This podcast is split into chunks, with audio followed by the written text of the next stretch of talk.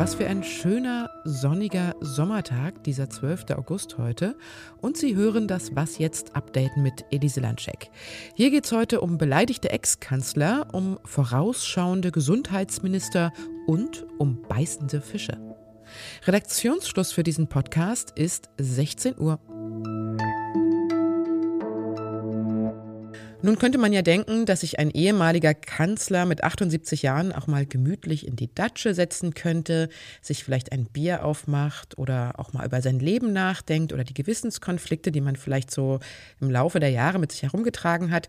Vielleicht braucht man dafür auch gar nicht unbedingt eine eigene Dienststelle. Aber Gerhard Schröder gibt nicht auf. Der Haushaltsausschuss des Bundestags hatte ihm im Mai die 400.000 Euro für Sonderrechte, also zum Beispiel für ein Büro mit eigenen Mitarbeitern, entzogen. Sein Ruhegehalt in Höhe von 8.300 Euro monatlich wurde dabei aber nicht angetastet. Das bekommt er sowieso weiter. Schröder will jetzt aber auch sein Büro zurück und deshalb hat sein Anwalt Michael Nagel Klage gegen den Bundestag eingereicht. Nagel hat in einem Interview mit der dpa dazu erklärt, die Entziehung der Sonderrechte sei eklatant rechtswidrig und erinnere ihn an einen, Zitat, absolutistischen Fürstenstaat. Schröder steht in der SPD wegen seiner Nähe zu Russlands Präsident Putin in der Kritik. Peter Dausend ist unser SPD-Experte bei der Zeit und mit ihm spreche ich jetzt über Schröder. Hallo Peter. Ja, hallo.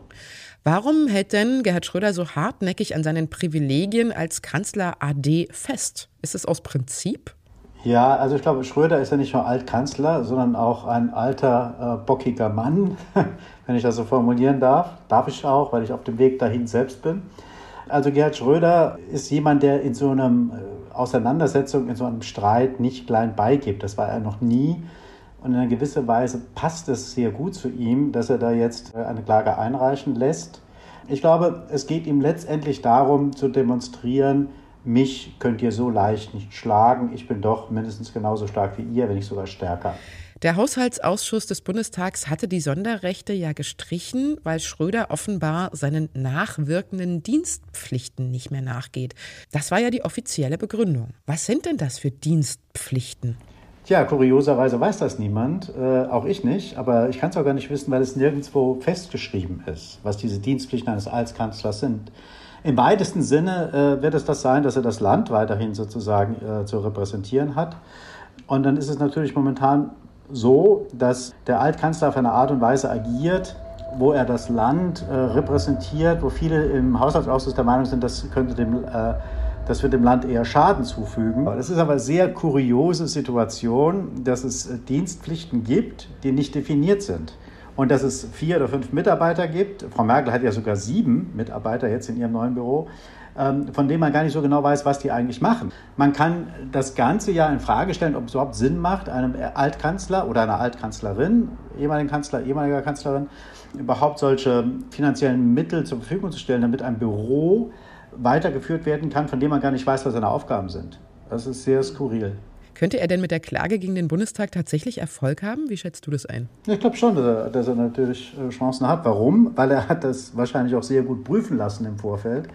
Er hat ja jetzt auch schon mit seinem Anwalt, den er eingesetzt hat gegen den Entzug der SPD-Mitgliedschaft oder den Antrag, der da gestellt wurde, war er ja erfolgreich. Also ich glaube schon, dass er da einen guten Anwalt hat, der das geprüft hat. Und wenn er keine Chance hätte, da erfolgreich zu sein, würde er diesen Streit jetzt gar nicht eingehen. Also Schröder will sich sehenden Auges auf keinen Fall irgendwie eine Niederlage einholen. Von daher ist die Einschätzung in seinem Lager juristisch fundiert, dass man sehr gute Chancen hat und dementsprechend glaube ich halt, dass äh, diese Chancen auch wirklich auch gegeben sind. Ich danke dir, Peter, für deine Einschätzung. Okay. Gesundheitsminister Karl Lauterbach hatte heute auf der Pressekonferenz zum Infektionsschutzgesetz eine gute und eine schlechte Nachricht mitgebracht. Zuerst mal die gute. Wir haben eine günstige Entwicklung die Sommerwelle fängt jetzt langsam an zurückzugehen. Aber, und jetzt kommt der Haken. Das ist trotzdem kein Grund für eine Entwarnung, denn die Modellierungen, die es gibt und auch also die Dynamik der BA5-Welle lassen erwarten, dass im Herbst, wenn wieder mehr Aufenthalt in Innenräumen stattfindet, dass wir dann wieder stark steigende Fallzahlen erwarten müssen. Das ist auch einer der Gründe, weshalb ich Ihnen gleich das Infektionsschutzgesetz noch einmal etwas näher erläutern werde. Und dazu gehört zum Beispiel die Möglichkeit, dass die Länder für den Innenraum eine Maskenpflicht einführen. Also nur, dass es jeder versteht, es ist eine Möglichkeit, die ab dem 1.10. besteht. Spielt die Inzidenz eine Rolle? Nein, sie spielt keine Rolle. Die Länder können das machen, ganz unabhängig von der Inzidenz. Müssen sie es denn machen? Nein, sie müssen es nicht machen. Lauterbach spricht sich nämlich gegen konkrete Grenzwerte im Herbst durch die Länderparlamente aus, beziehungsweise fordert er, die Länder sollen selbst Kriterien vorschlagen. Frisch geimpfte und Genesene können übrigens von der Maskenpflicht ausgenommen werden. Nachweisen können sie das dann mit der Corona-Warn-App und die wird gerade überarbeitet, damit sie den Status eindeutiger erkennbar anzeigt. Und es dauert auch nicht mehr 14 Tage, bis sie nach der Impfung grün ist, sondern das soll dann wohl schon am nächsten Tag funktionieren. Bürgertests werden im Herbst nicht etwa wieder kostenlos, sondern sollen weiter drei Euro kosten. Gute Nachrichten gibt es bei den Impfstoffen, sagte Lauterbach. Die Auslieferung eines an Omikron angepassten Impfstoffs könnte schon am 28. September starten. Mehr zu diesen Auffrischungsimpfungen können Sie in unserer Morgensendung von heute nachhören. Lauterbach bekräftigte auch nochmal, wie wichtig eine Vorbereitung auf den Herbst genau jetzt sei. Einfach weil ich vorbereitet sein muss. Und daher muss ich mit dem Sieben-Punkte-Programm nerven, ich muss mit dem Infektionsschutzgesetz muss ich also nerven, ich muss erklären und so weiter. Weil sonst haben wir im Herbst die Vorbereitung, die wir immer hatten, nämlich keine. Seit 2013 sind Bundeswehrsoldaten in Mali stationiert. Der Einsatz ist ihre derzeit gefährlichste Mission. Ende Juni 2021 wurden bei einem Anschlag zwölf deutsche Soldaten verletzt.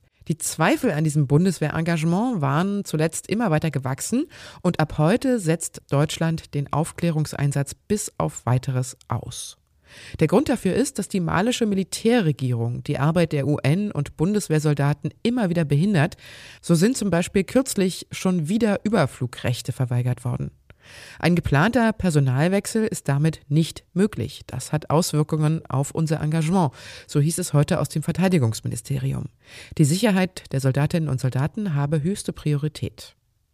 Mali mit seinen rund 20 Millionen Einwohnern hat seit 2012 drei Militärputsche erlebt. Seit dem letzten im Mai 2021 wird das Land von einer militärischen Übergangsregierung geführt, die enge Beziehungen zu Russland pflegen soll.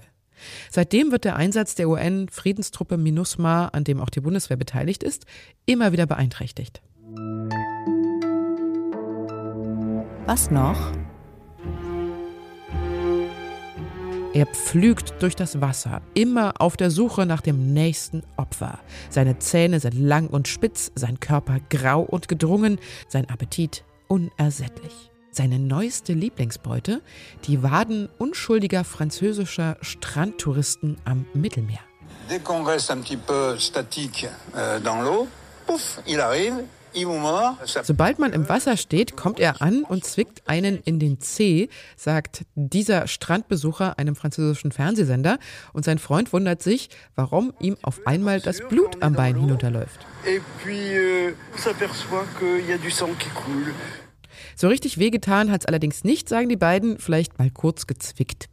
Der Übeltäter ist der graue Drückerfisch, auf Französisch Baliste, und sein ungewöhnliches Verhalten, Menschen zu beißen, liegt wohl am Klimawandel. Mit der Erwärmung des Meerwassers wagen sich die Fische zur Nahrungssuche nämlich immer mehr in seichtere Bereiche.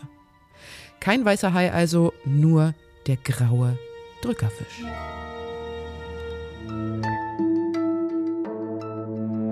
Und das war das Update von Was Jetzt. Die dazu passende Mailadresse ist wasjetzt.zeit.de. Ich bin Elise Landscheck und wünsche Ihnen noch einen schönen Abend. Unser Ex-Kanzler, wir erinnern uns. Hol mir mal eine Flasche Bier, sonst streike ich hier und schreibe nicht weiter.